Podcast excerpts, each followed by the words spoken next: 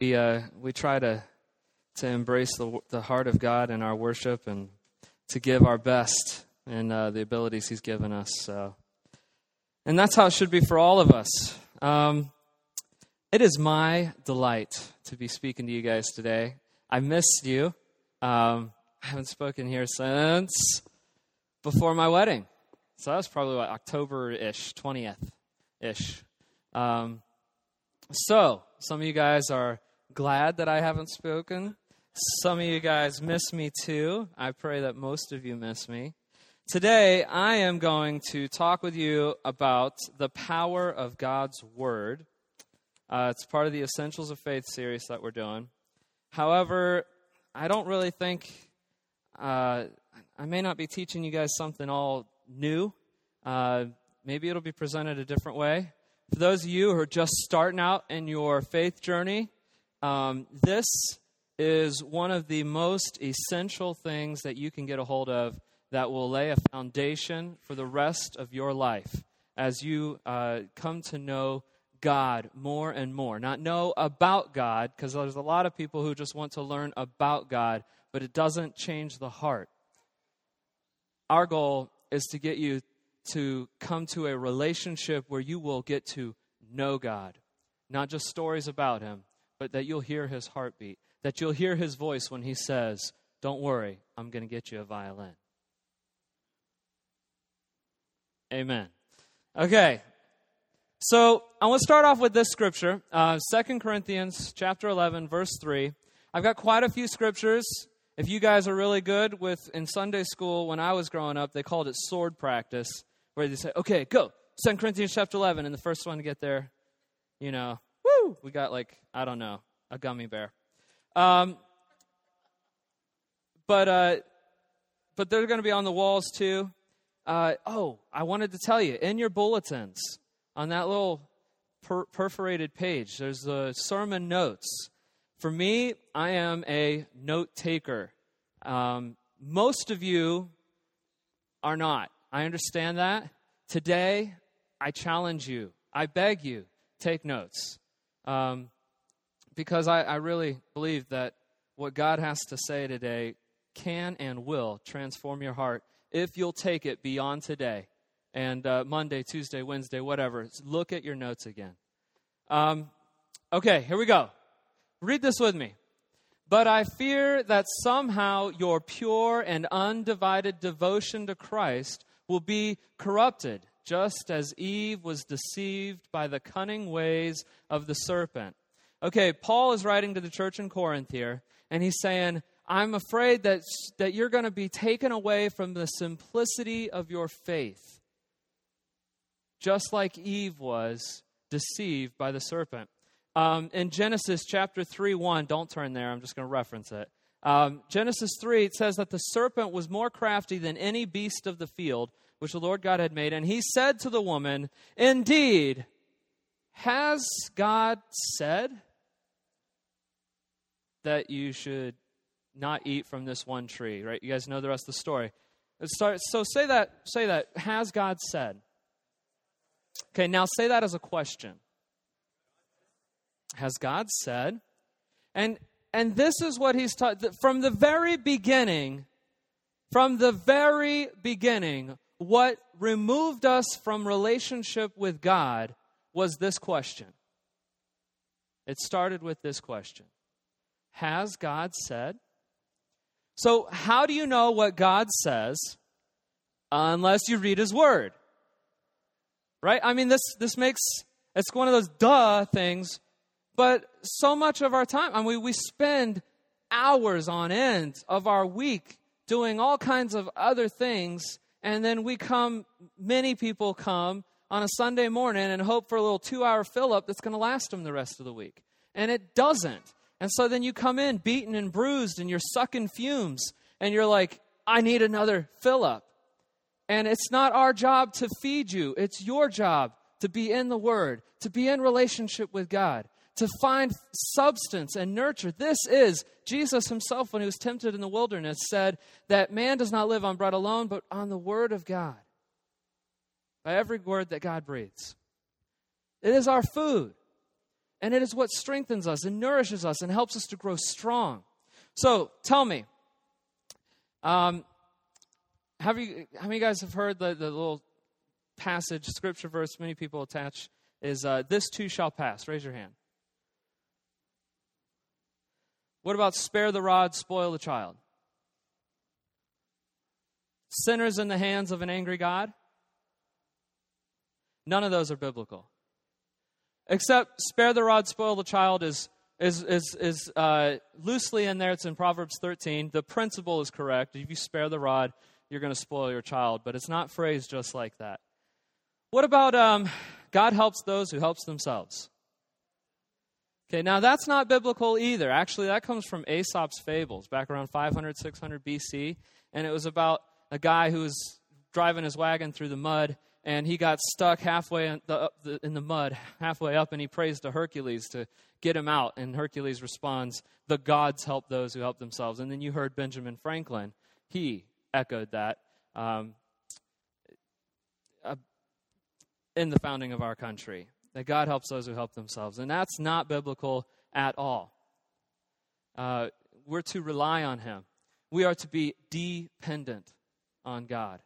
That is exactly where He wants us to be. So, how about this one? God works in mysterious ways. I mean, I believe it. I believe it, but it's not in the Bible. It's not phrased like that in the Bible. He does work in mysterious ways.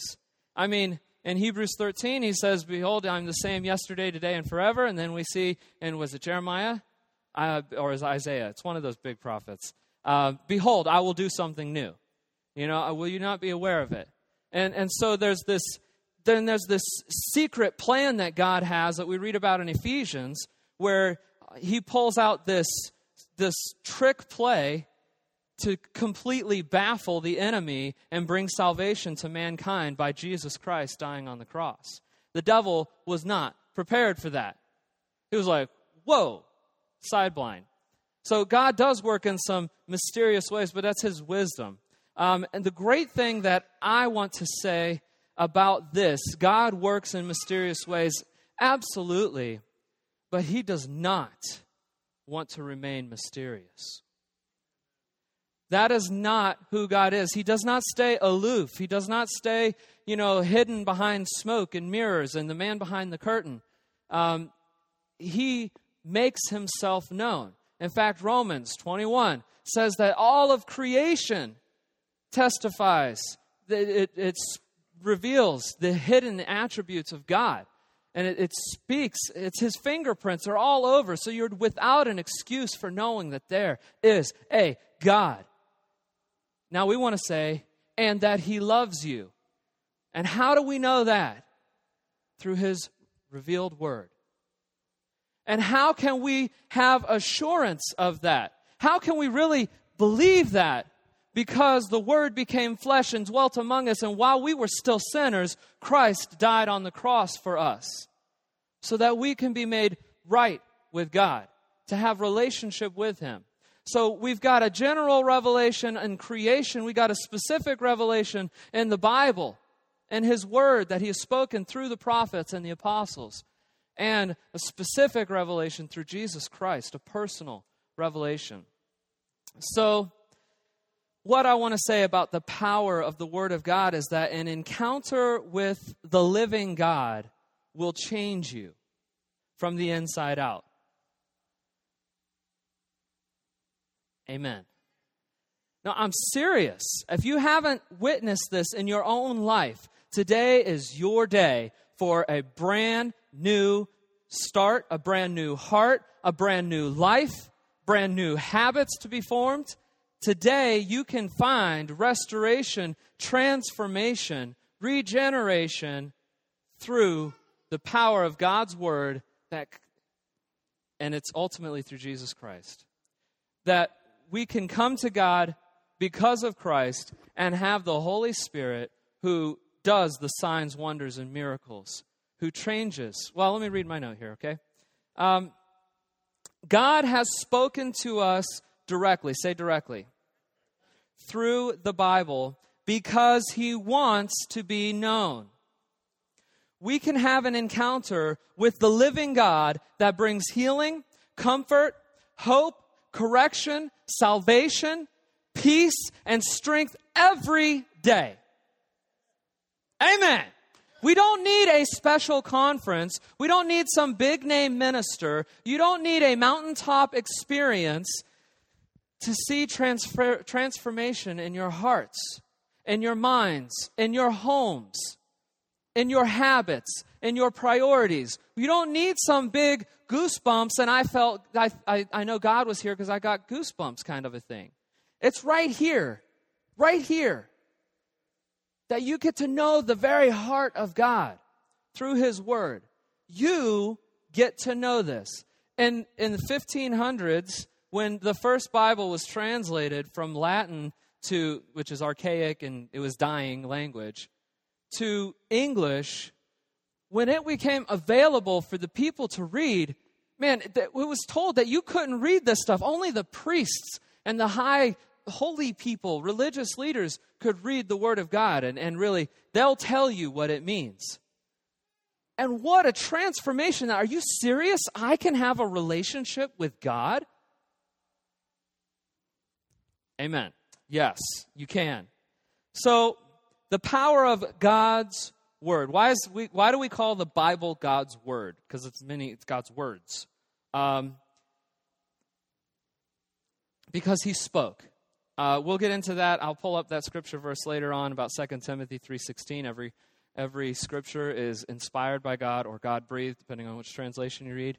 Um, and I firmly believe that. The apostles and the prophets in First Peter, we read that, um, that they didn't get this and make it up on their own, but that the Holy Spirit directed them and told them exactly what to speak. And so let's see, you guys should recognize some of these things. When God speaks, things come into existence. Yes, you know about, like, look behind you, that, that map back there. Okay, that was formless and void at one point. There was nothing. And God says, Let there be light. And poof, stars appear right? I mean, this is the power of just God's word. Let there be light.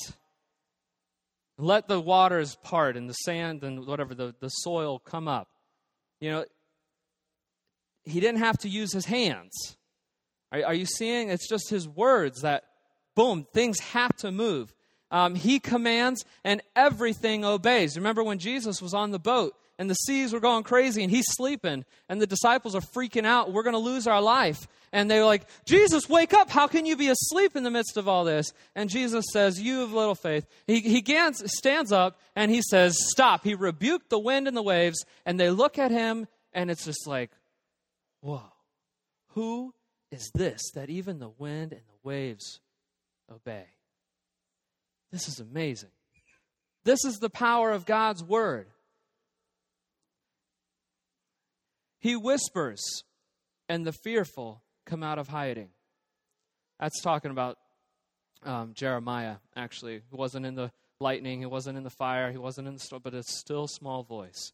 And he came and he called him out of hiding because he was afraid that Jezebel was going to kill him. Um, he speaks, and justice prevails. Hope is renewed, minds are changed, lives are saved, peace reigns, confusion stops, and evil flees. That is what happens when God speaks. When He speaks directly into your situation, when you have an encounter with the living God, you cannot stay the same because He is spiritual, He is holy, He is pure. And there's something that happens, and it's just like, like in Isaiah 6, when we read that, he, he's like, Woe is me, I'm a man of unclean lips. When he sees the Spirit of God coming in the temple, and he's like, I don't belong in this scene. And God purifies us. He doesn't kick us out. Say, what's, what's wrong with this picture? Ah, you, go. No, He makes it, He makes us accept, acceptable. Even before Christ, Jesus, before Jesus, God was making us right with himself. He was he was giving us ways to be to, to find forgiveness, that our sins would be cast as far as the east is from the west. That's in Psalms, not in the New Testament. that our sins are trampled beneath his feet. That God, he is always a gracious, loving God who wants, desires intimacy with us. Um, the words he sends out will accomplish their mission, nothing will stop it, and his words, they will endure forever. We see this in Matthew 24 35 when Jesus says, Heaven and earth will pass away, but my words will not pass away. The Word of God sets us free. We just sang today, I am free to run. The Word of God, all truth is God's truth. Some of you may not like that. Some of you may grapple with that. But truth is, is the nature of who God is. All truth is God's truth. And here's the deal Jesus says, And you will know the truth, and the truth will set you free. In just a minute, I'm going to help you see what does he mean by truth. You will know the truth. Well, what is truth? That was what Pontius Pilate said to him before when he was in trial to Jesus. What is truth? That's our question for today's age, especially our college students. You're always confronted with that. What is truth? Truth is relative. Truth is what you make it.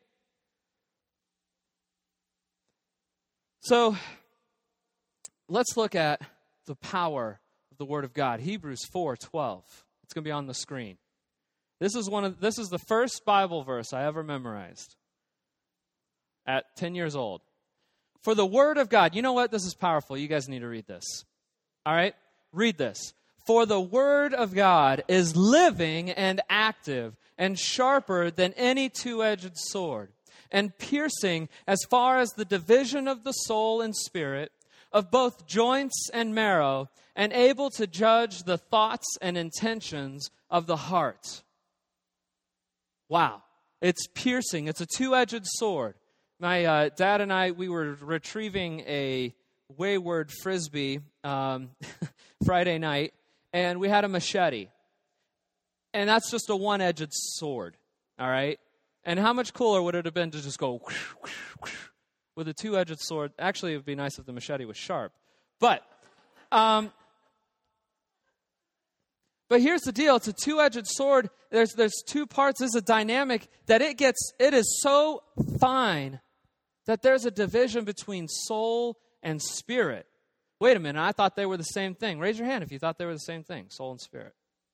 One person, two person. Used to think. Okay. Soul and spirit are two different things. No, I'm not going to go into that today. We're talking about the Word of God and not the difference between flesh, soul, and spirit. Um, both joints and marrow, and it is able to judge the thoughts and intentions of the heart. You know, we saw this back in Samuel uh, when, when Samuel was going to pick out King David. And Samuel looks at all of David's, well, the next king, which happened to be David. Samuel goes and looks at all of David's brother because God says it's in this household. And he's like, hey, that's a strapping young lad. That's got to be the king. And God says, no. Man looks at the outside, but God looks at the inside or heart. Yes, you guys are on. You're on target. Okay? Um, God looks at the heart. And so the Word of God, it judges the thoughts and intentions of the heart. The law, which is the Old Testament, if you guys want a fun read, you can look at Leviticus. Um, the, the law proved our need for a Savior. Okay? The law proved that we couldn't do it on our own, that we needed God's help. The Word of God, when God speaks to us, though, is not to bring condemnation and separation, but to draw us closer, to put his finger on something that offends him. And he says, Are you willing to give that up to be with me? See that in Psalm 139, 24 and 25. No, it's not on the wall. Um, it's at the end. It's where David, he says, Search me, O God, and know my heart. Point out if there's anything in me that's offensive to you, and lead me in the ways of everlasting life. That is what the Word of God does. If we will be honest with God, honest with ourselves, God will get to the root. Say root. God will get to the root of the issue, and we're going to stop messing around picking up the bad fruit on the ground because it doesn't solve anything. You got to lay the axe to the root. You guys with me? All right, I know I'm not really talking about some new stuff to, to you guys, perhaps, but it's fun. Um, so let's get in. You got my little slide for the power of the Word of God? A little description there.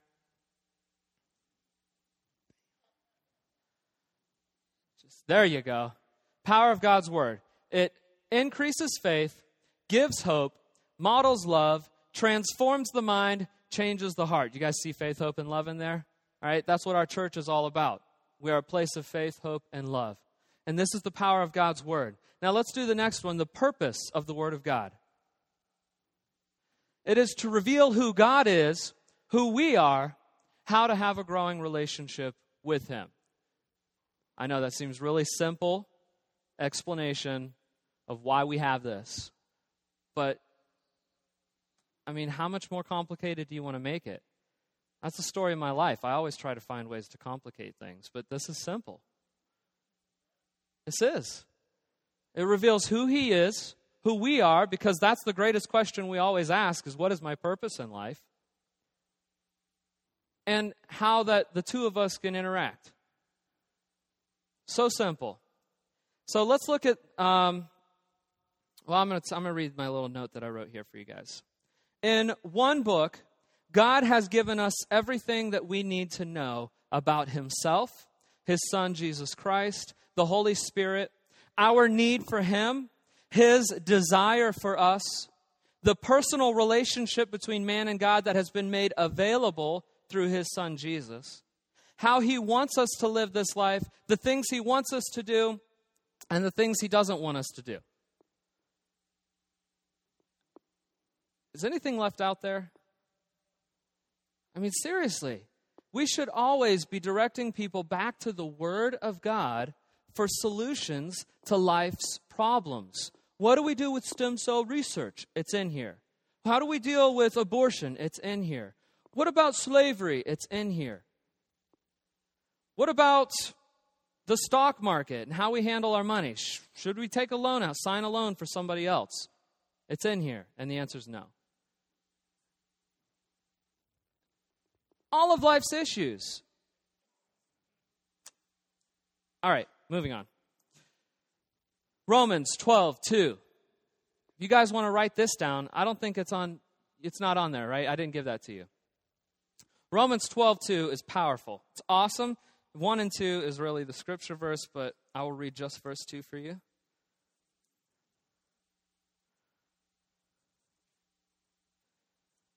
I have a passion for the Word of God.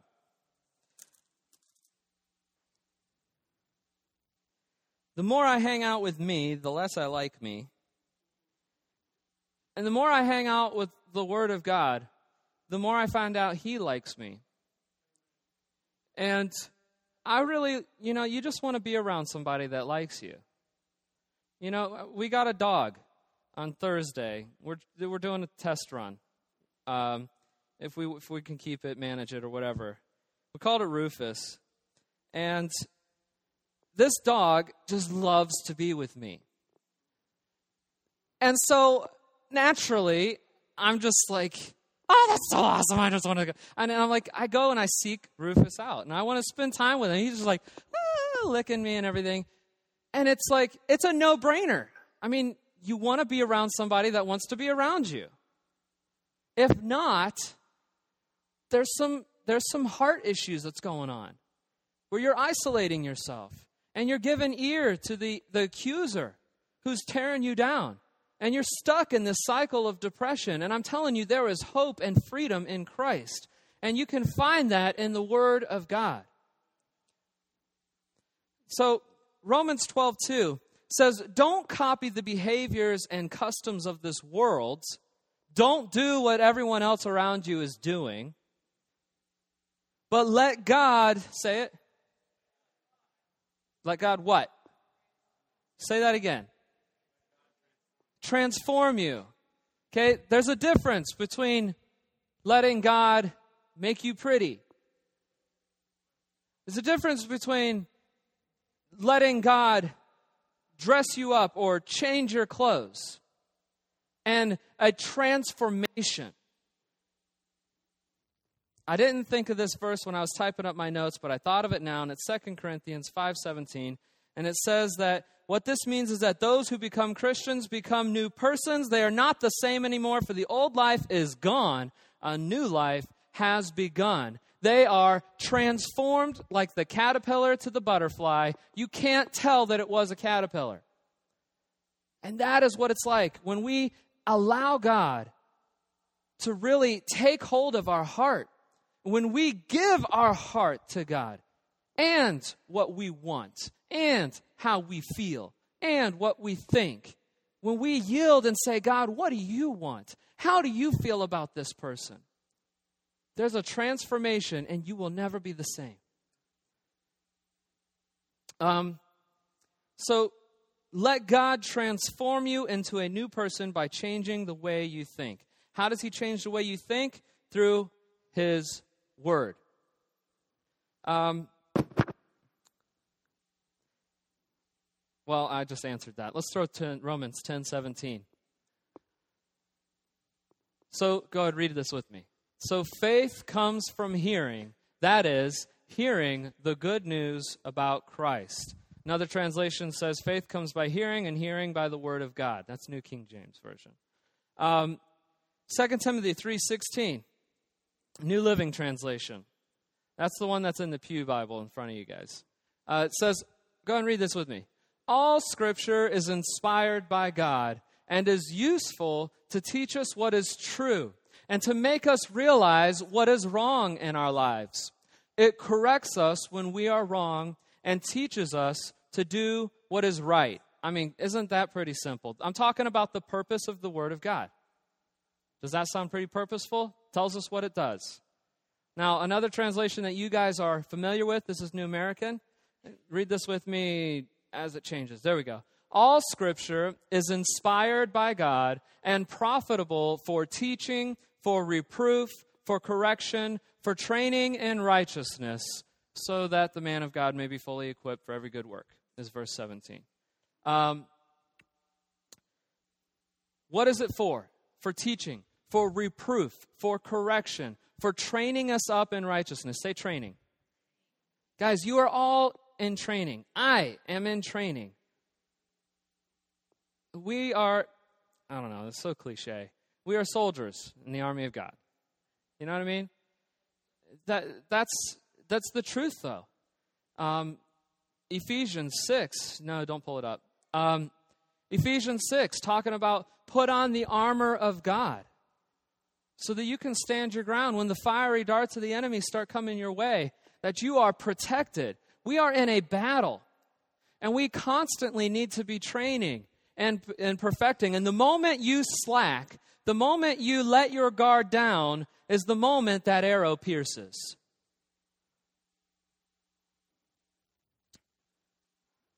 Let's move on to the passion for the Word of God. I know some of you may think I'm a little freak because I, I, really like this Bible a little too much, and maybe I should go golfing or something. Um, some of you don't think I like it enough. And here's the deal we all need each other. There are certain things that if, if I seem a little extreme, you need me. And I need you. If you don't think that I'm passionate enough, if you think that I'm missing something, if I'm if I what this is too important for you to be so laissez-faire with, I need you to speak into my life. We're all in this together. High School Musical. Um, now, seriously, we are. We are. We're all in this together. Yes? Are you guys? I mean, the, the, one of the greatest lies that this generation, this our American culture is, is swallowing is this whole take care of yourself. And I don't need anyone else. And you know what? You just leave yourself. You don't know me. You can't judge me about my walk with God. Well, guess what? Jesus says, judge a tree by its fruit. And the fruit that I see in your lives, not you, sorry, the fruit I see in your life says that God isn't a priority to you. Now, am I judging you and saying you're going to hell? No, I'm not. I am saying, hey, you better get right before you get left. I'm saying there's, there's a standard. Ephesians 5 8 says that, you know, so we used to walk in the darkness, but now as children of the light, our lives should reflect a change. Our behavior should show it, the change that God has worked inside of us. And so it's so essential for us to be together, and a passion for the Word of God um, is not something that this person has and this person doesn't. It's something we all must have. It is essential. Otherwise, you die of starvation. If you don't eat the Word, which I'm going to get into in just a minute, if you don't eat it, if you don't feed on the Word of God, you're going to be like Jesus says the parable of the sower where he goes out and he sows seed, and some lands on the road, some lands on the rocks, some lands in the weeds, some lands on good soil. And the one that lands in the rocks, it starts to take root, comes up, woohoo, life is good, but the heat of the day comes and the hard times come and it doesn't can't get its roots down and it withers and dies because of hardship in life. And so we need to feed on the word of God. That is what changes our mind, changes our heart, changes the way we treat one another. Because as we read the Word of God, and not just read it, but assimilate it, yes, I'll get into that word in just a minute. When we absorb it into our heart, into who we are, that is when the change and transformation comes. It doesn't do any good for you guys to know that that stove is hot and still touch it. You guys yeah, I know this is real simplistic, elementary, but so much of our faith is simple. Just knowing something isn't good enough. That's something my dad, Pastor Joel, is on a kick with. He's hypersensitive to people who say, I know. Um, because because if you knew, why would I be telling you instructions on this? Um, typically with children, I'm talking about here. Um, well, Adults too. Um, right. Can you help me? My marriage is failing. Uh, okay, well, what about this? Oh, I know. Okay, then why is your marriage failing? Do you know what I'm saying? Um, and so I think that was a sidetrack. That was a rabbit trail. I'm sorry. Um, talking about I know. Ah, I remember where I was going with that. Um, when you say, like, I know. Knowledge, they say knowledge is power, knowledge is futile. Wisdom is applying that knowledge. That is where power comes. And so it's not enough to just know what the word of God says because you can say raise your hand if you can quote John 3:16. Raise your hand high. Just something to be proud of. It's okay. John 3:16. For God so loved the world he gave his only son whoever believes in him will not die but have eternal life. Right? will not perish. I know all these other translations. Good. I'm glad you know those. Um, you know it. You know what? There's a lot of people sitting in churches who have heard that so much, they've learned it, they know it, but they're still going to hell because they haven't made a personal commitment to a relationship with God. They've heard about it, but they haven't done something with it. So there's people in prison and there's people in churches who are still going to hell. It doesn't matter where you're at, it matters what you do with the Word of God. Okay, let's look at people who have had a passion for the Word of God.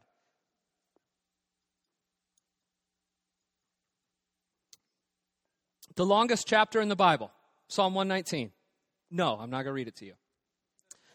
Um, let's look at it. Psalm 119, 33 to 40. Um, read it with me.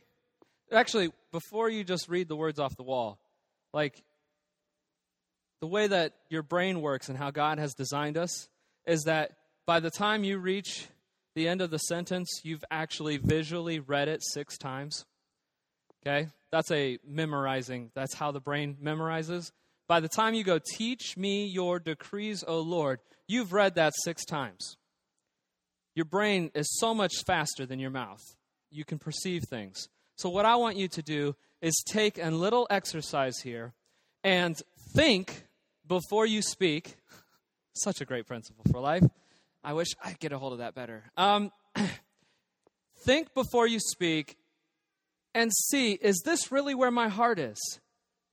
God, is this really this is this is how the, the author of this psalm, this is how they felt. God, is that how I feel? Yes?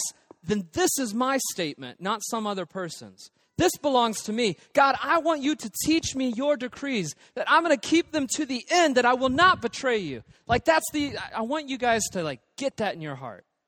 If, I, I pray that you can come to that place. So, read it with me speak it with conviction.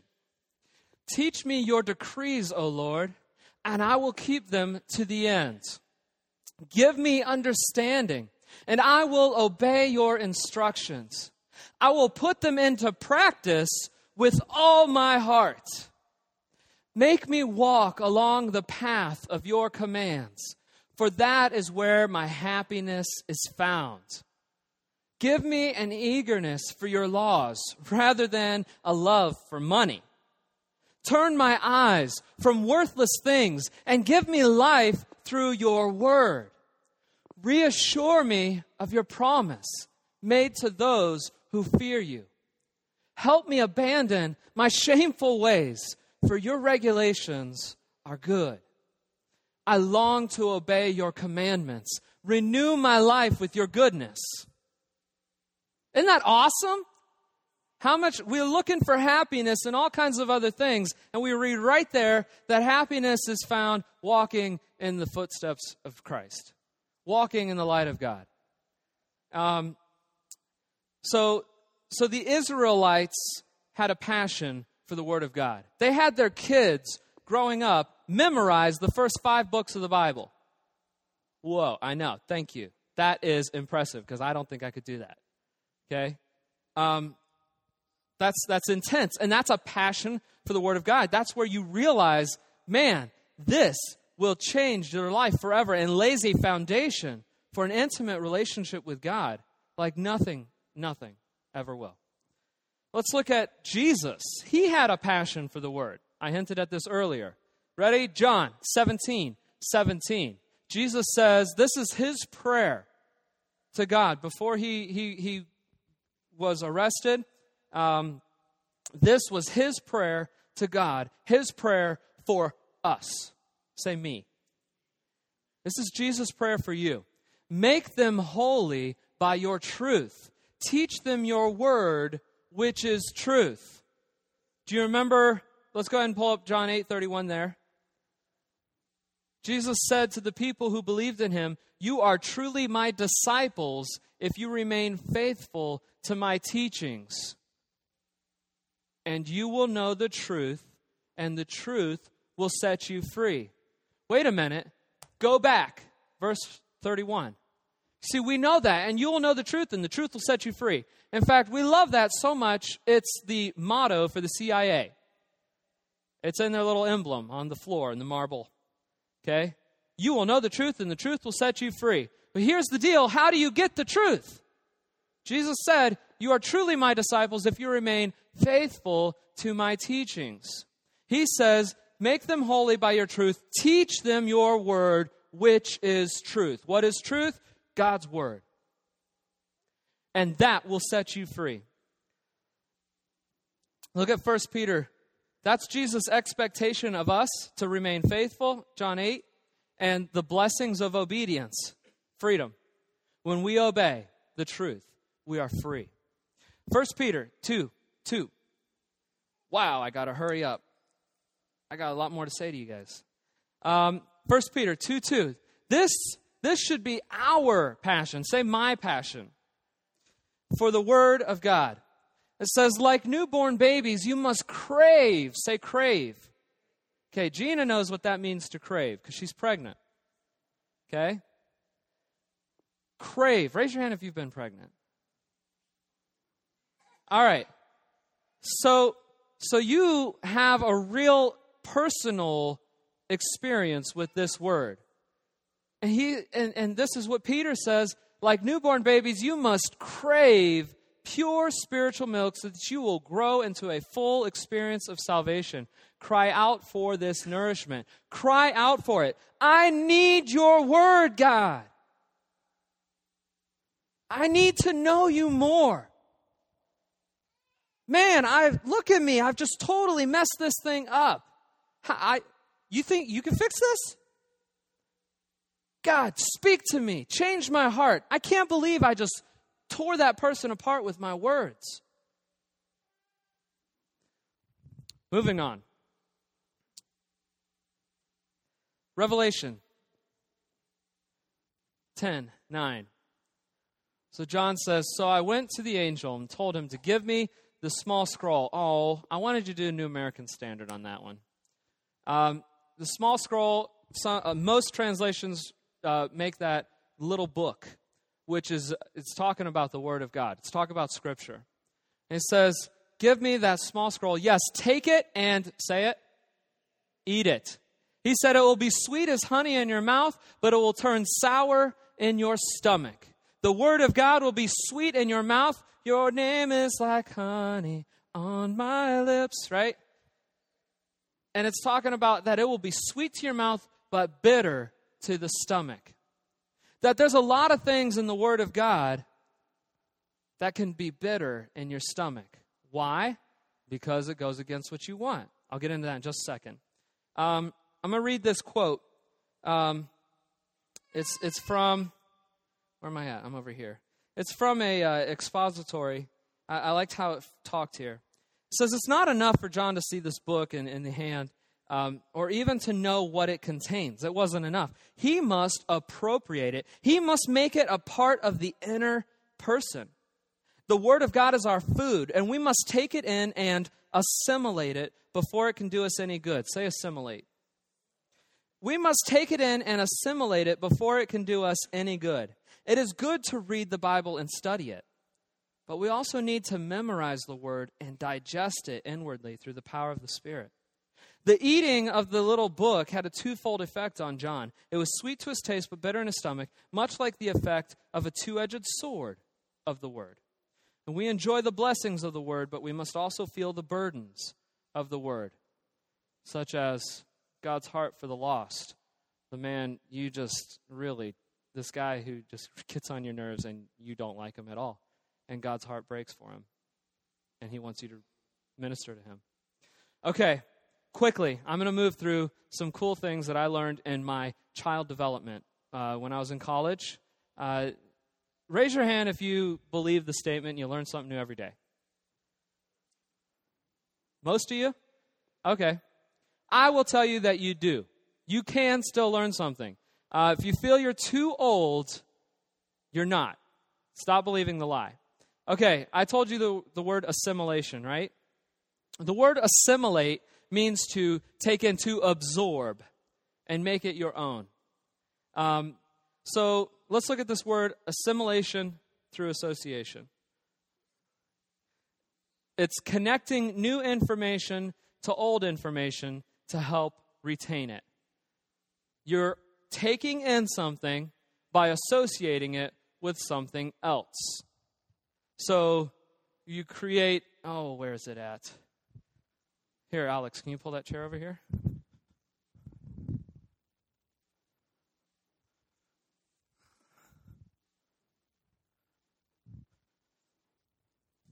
You especially see this with infants and toddlers. They learn this is a chair that Alex has. And then they come over to this thing, it looks different. But it's about the same height, got the same kind of a build. That's a chair. Then you got this thing that doesn't look like it at all except for four legs. Right?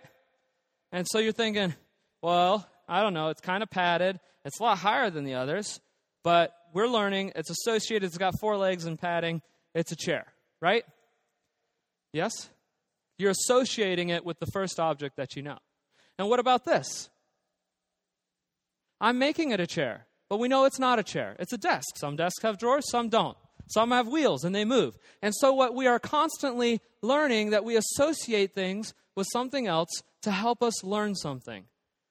Moving on, assimilation and accommodation. is that you learn new information, assimilate, to make your own, to absorb. You learn new information and change the way you categorize things when there's a conflict. What am I saying? I'm saying that this is this is how you view the world. Well, I need another box. It's okay. This is how you view the world. Okay? And the things in your environment, when we encounter information in our environment that makes sense to us, like this, it fits into our little cubby. It fits into our understanding, our worldview, how we perceive things. Are you with me? Yeah? Um, so we, we can assimilate that information. We see this is, this is different, this is new, but I understand. It makes sense because I can compare it to this one over here. It fits in my cubby. I can understand that. And so when we encounter information in our environment that doesn't make sense, we are forced to alter our cubbyhole or build a new one. That is called accommodating. We get this, and it, it doesn't fit in our cubby. And even if we put it here, it doesn't, it doesn't fit. I can't shut the drawer. So now we have to accommodate. I know I'm throwing some big words at you. Some of you guys love it, some of you don't. Bear with me. Um, if you came over to Mark and Donna's house with that little that little toddler, um, if you came over to to Mark and Donna's house for the weekend, they could assimilate, say assimilate, they could assimilate you into their household by having you follow their routine. You'll get up at 5:30, you're going to watch Mr. Rogers and Sesame Street on TV, you're going to have Cheerios for breakfast. Okay? You're part of the fam. You're assimilated into their routine. However, if you stayed at their house for the weekend and they accommodate you, then instead they will all get up at noon they're going to watch Oprah and have cold pizza for breakfast. If that's your routine. Okay? They change what they normally think and how they operate to accommodate this new information, this new thing that's come into their life. Moving on. you watch Oprah? Good. Okay.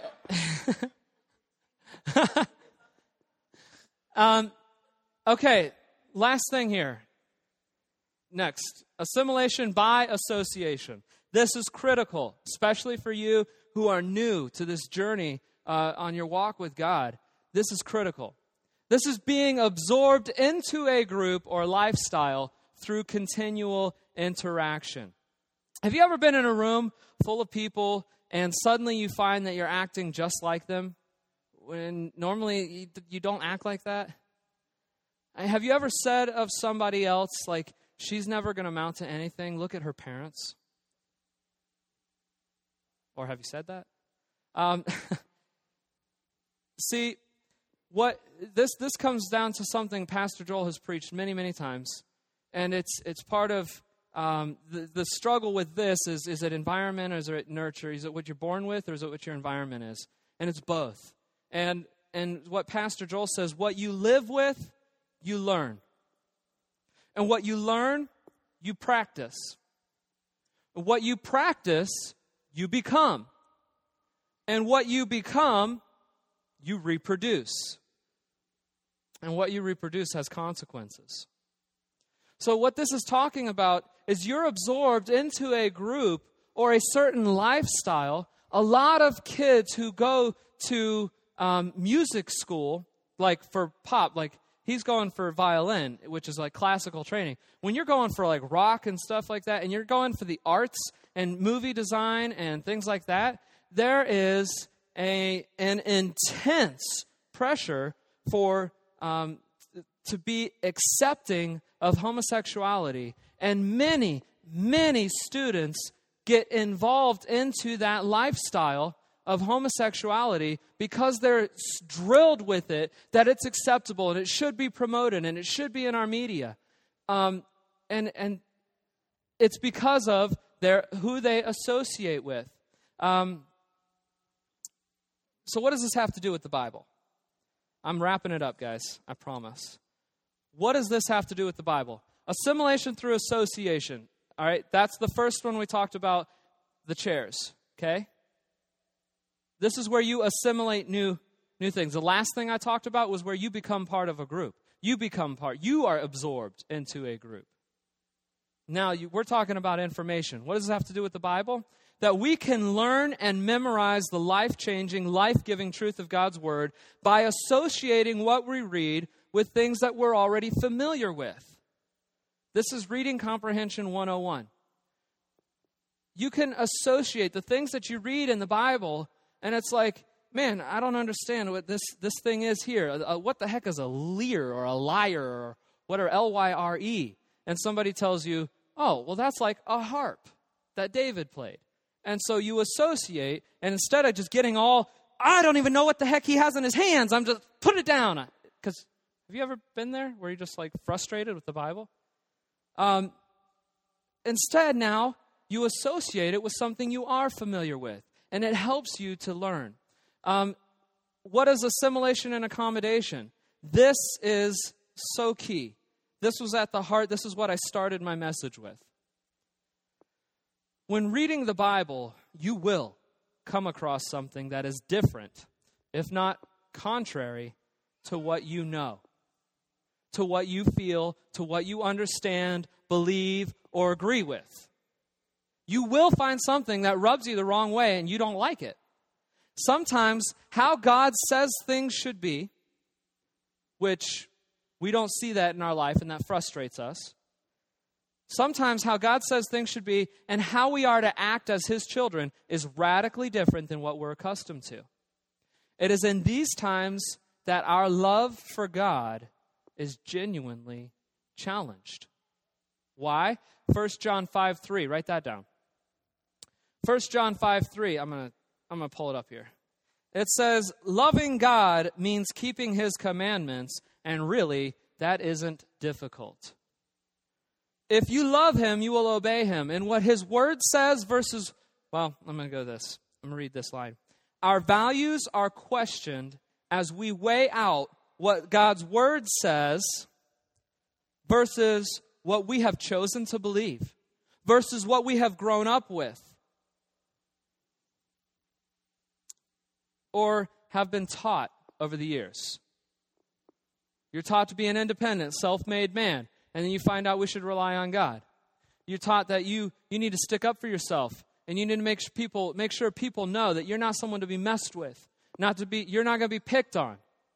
You're going to stand your ground and you're, you're going to put them down. And Jesus says, you know, bless those who curse you, pray for those who persecute you, turn the other cheek. And it's like, whoa, hold on, I ain't going to be no sissy. You don't have to be a sissy. It's a bigger man to do that. Um, you're going to come across things that says this is how it should be. It says you should respect your husbands. What? He doesn't deserve my respect. Do you know this man?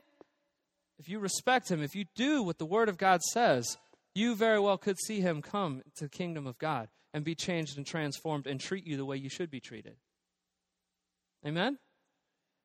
So, too, too many Christians try to conform the Bible to fit their comfort level and belief system. They try to take the Bible and make it fit around what they're comfortable with, with what they believe and this is going to be hard for you to hear, but this is blasphemy and idolatry. This is blasphemy and idolatry. It's blasphemy because they're treating the Bible as something commonplace that you can just see, do with it as you see fit. Tear a couple pages out of James because you don't like this. What about the tongue? You tear a couple pages about this because, and, and you, you make it fit how you want it to fit, and you distort it so that you can somehow come across and, and, and change it that it says homosexuals are, are not entering the kingdom of heaven to God loves homosexuals and everybody should be homosexuals. Bible does not say that.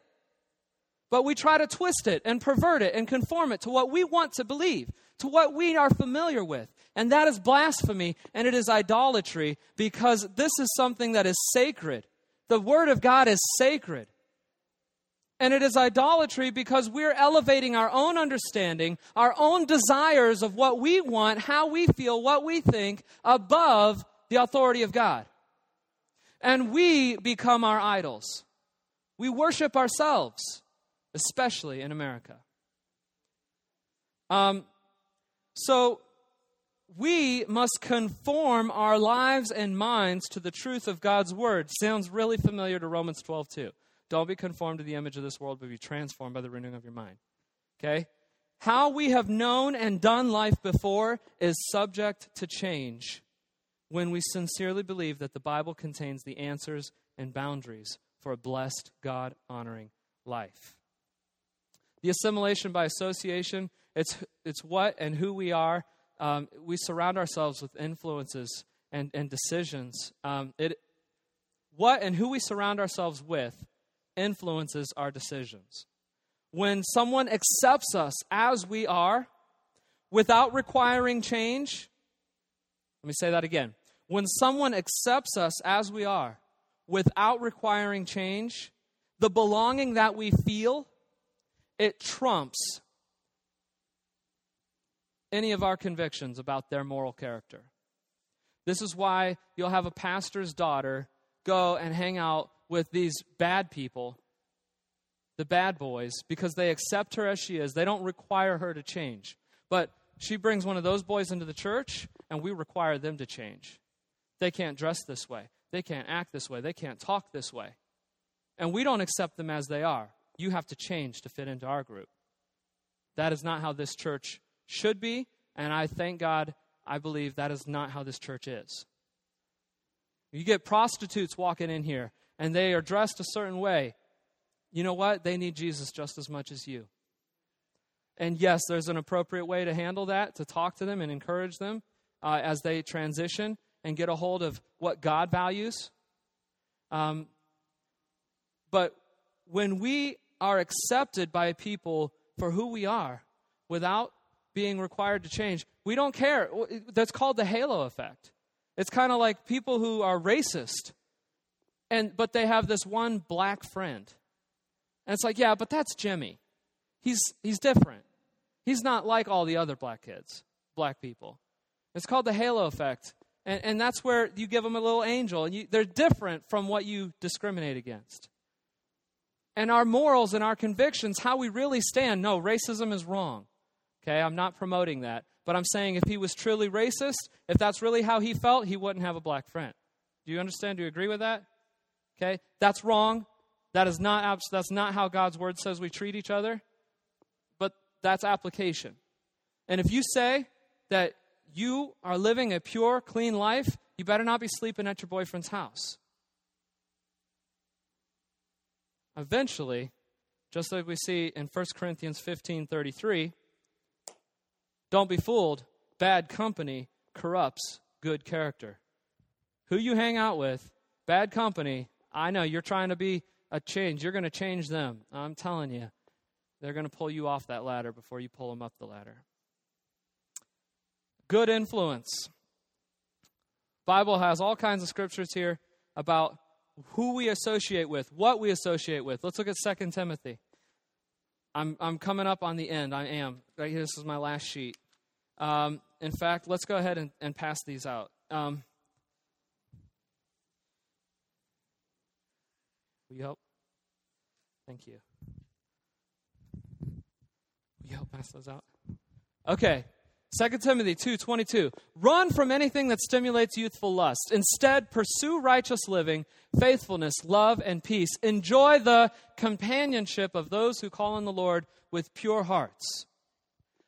Who you associate with, what you do, what you spend your time thinking on will permeate and, ch- and it affects your heart. It affects your relationship with God. Okay, the challenge that I've been given is I, I wanted to, to talk to you guys. I wanted to encourage you that you can learn.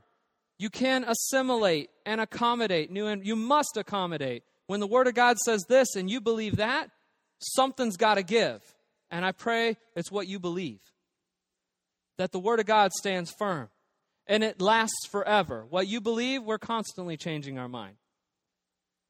And so we must do that. And to assimilate, you'll see in your paper there, it's memorizing Scripture. Who, what, when, where, why, how.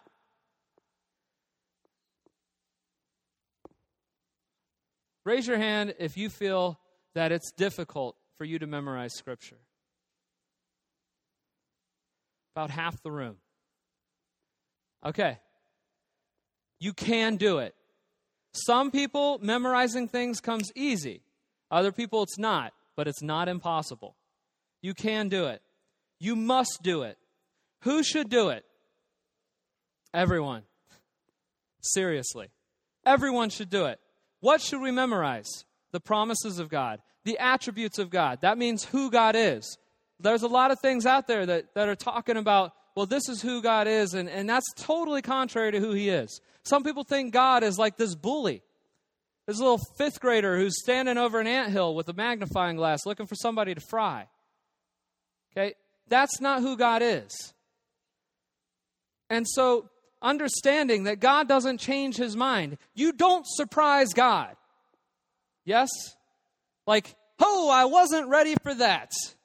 God's up there in heaven. What am I going to do? What am I going to do? I wasn't ready for her to take that job offer. I wanted her to take this one. You, you, you know what I'm saying? That's not who he is. So when you what should you memorize? You should memorize the attributes of God, who he is. And the Romans road. Raise your hand if you know what the Romans road is. Oh, really? Come on. Raise your hand if you know what the Romans road is. Only a few? That's okay. This is great. This is something for you to learn. It is the way of salvation through the book of Romans. It's what, five, six verses? Was it five? I can't remember. I can say them to you. Um, there, it's, it's talking about how we are all in need of a Savior, that we're sinned, we're, we're bad people, we need Jesus. And we are deserving of eternal punishment, death. This is the, the path, the Romans road. And then as you go through that, you find out that even though we were bad people, Christ died for us. And his gift is eternal life through Christ Jesus. And this is how you can have it if you confess your sins if you confess with your mouth and believe in your heart that Jesus is Lord and God raised him from the dead, you will be saved. Amen? That's Romans Road. It's like five, I think five verses. Seven. Okay, thank you, Dad. Um, truth and apologetics. You should learn because, especially college students, why should you memorize Scripture? Because there is an attack on what truth is. And apologetics is defending your faith, is what apologetics is.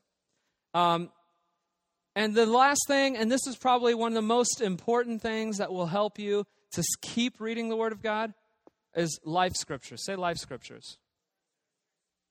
Life scriptures are principles, commands, and counsel for godly living. Romans 12, 2, that we talked about here, don't be conformed to the image of this world, but be transformed by the renewing of your mind. That is a life scripture. How should we act? Uh, Philippians 4:13. I can do all things through Christ who gives me strength. Right? Philippians 1 6 says, like, um, that I am confident of this very thing, that God who began a good thing in you, will com- he will perfect it until the day of Christ Jesus. He's not given up on you. He ain't finished with you yet.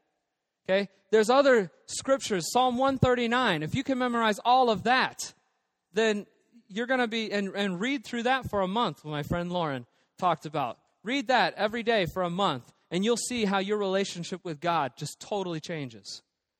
Um, so, when should you start memorizing scripture? Uh, duh. Today. Today. I know, I haven't made it to why. But you should memorize scripture, practice reading the Bible, and, and, and, maybe writing it down on note cards, on papers. Make a decorative little paper and put it on your mirror or your wall. And you see it every time you walk out your bedroom door or whatever. That, that has these scripture verses when you're most alert, don't try to read the Bible and learn the Bible when you're half asleep. Okay? In the morning, in the afternoon, whatever, right after dinner. That may not be good for some of you guys. I know, I'm like ready for a nap. Um, where? Where should you read the Bible? Where should you start memorizing Scripture? You guys see this on your paper? Not around a TV.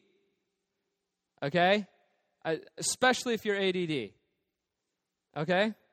Not around a TV. And you should do it with someone that will encourage you.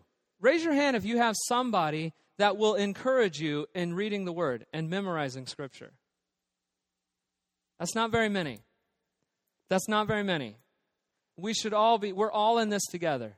And we need to encourage one another.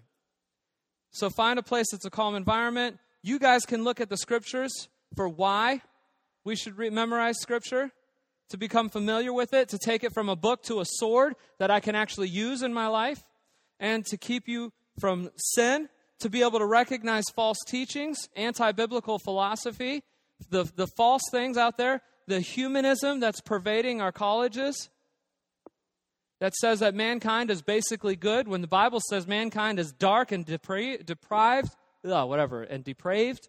Um, and, and we need a Savior. Um, and how? There's mnemonic devices. You can learn songs to help you memorize Scripture. Um, stories, when you hear the stories of David and Goliath and things like that. And then repetition what I wanted to show you is I was going to walk you through sometimes mnemonics. Do you guys know what mnemonics are? Mnemonics are kind of like acrostics and things that will help you memorize things. Some kids, uh, sometimes they'll have where you can do a jump rope and say letters and spell them, like a spelling bee. You'll do that, and, and that just that jumping and that timing will help you. Something that helps you memorize. So, um, like the five lakes are homes Huron, Ontario, uh, Michigan, Lake Erie, and Lake Superior. You guys with me? H O M A S? Yeah? Okay. So here's one mnemonic device that I have Galatians. Can you pull the Gospels? This is the New Testament. And it is right there. Those are the books of the Bible, of the New Testament, all 27. I know. You're thinking, okay, whatever. That's a mnemonic. That's how I memorized it. That's how I teach the teens. Um, I was an electrician uh, in the apprenticeship for an electrician, so that's why I like the whole ARC GE Power Company triple threat thing. Let me walk you through this. The way that you do this is memorizing scripture, memorizing the books of the Bible. Is you can create songs, you can create stories and, and mnemonics that will help you to, to keep get it in your head. So, bef- so as we they become familiar with the books of the Bible, I give them this to associate the books of the Bible. You guys know what the Gospels are? Matthew, Mark, Luke, and John. And then you've got arc. Okay, the Gospels create this explosion. Okay? And you got this arc, like an electric arc. And the ARC stands for Acts, Romans, and Corinthians, which was 1st and 2nd Corinthians. You guys with me on this? Okay, so there's an arc and we need the power company to come fix this devastation. So we call in GE Power Company, which is Galatians, Ephesians, Philippians, and Colossians. GEPC. You with me? And they bring, they send out their three best men, triple threat, which is triple threat, TH. So that helps you remember that the first one is Thessalonians. You with me? First, second Thessalonians, and then they got first, second Timothy, and this guy named Titus. And they go and they do their sciency stuff, pH, which is acidic and base. You guys familiar with that? Chemistry. They find the pH of James, which is Philemon, Hebrews, and the book of James. You guys with me? Yes? And then after James, you got they they they're doing their work and it's time for lunch. So they sit down and they eat their peanut, peanut butter, and jelly, jelly, jelly sandwich, which is two P's, first and second Peter, and three J's, first, second, third John. And then, I don't know, Jude and Revelation are just the last two books of the Bible. I know that from my memory. Okay? So that's, that's the whole New Testament. The Old Testament and how I memorized that is even crazier. Um, if you want, I can walk through that, but I know time is precious. Should I walk through that? I don't have it on the screen for you. All right, I won't walk through it. Um, so here's the deal we've got bookmarks that have the books of the Bible um, so you guys can look that, and, and, and if you guys want to write that down, go for it. Um, you can learn the books of the Bible, so you're not like, oh, where is this at? When pastor says, open your Bibles to this. Um, there's, there's all kinds of information out there in the hallway about different uh, powerful scripture verses to memorize and to pray. And I really want to challenge you guys. Look in your bulletin, and on the bottom of your sermon notes, you'll see there's some challenging questions there. Personalize it. And, and do something with this that today you can take the power of the Word of God and allow it to transform your heart, your life, your relationships. And yes, you've had a taste of it, but I promise you, as you invest in the Word of God, you will get way more out of it than you put into it. Amen? And I think that's it. We're going to. Here's Pastor.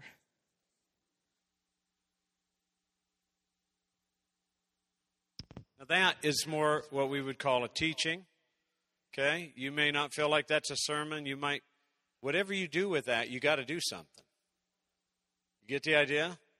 So, you know, it's like I just wrote down, you know, would it be so easy for you to say some of you don't like all that stuff you put on the wall because that's not your learning style? But let me ask you a question. How much time do you spend on the computer? Now, how much time do you spend reading the Bible? And I'm going to tell you the fundamental problem with most people's life is they don't spend enough time engaging God the way you engage Him. What, what Joel said is through reading the Bible. So, why is it so easy to learn Facebook and Twitter and all these other things and languages and linguistics, and yet we can't read the Bible? Do you see? So, when Joel mentioned version, not everybody understands even the word version. You know what version means? Readability. If it doesn't make sense to you, why people like the King James Version is because of a mnemonic device that it has sort of a little thing to it that as I'm learning it, see that? but you don't even know what the words mean. So stop it. Go to something that makes sense to you that you can read the Word of God and say, oh, that's what that means. See, some people are so hooked up onto that. Here's the thing there's nothing like read the book. Read the book. I would challenge some of you, because I know your lives are on the computer, I would challenge you this week to read the Bible twice as much as you're on the computer. And you're going to tell me you don't have that much time. And I'm going to say, then cut out the computer altogether. Wow. So, why is that important? Because the Word of God is under attack.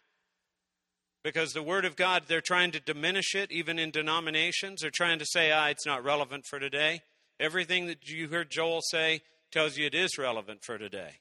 Everything he said it talks about, you'll find a principle, a precept, a statute, a command you will find something in the Word of God that addresses that situation. If you don't know that, you need to read the book. Let's stand.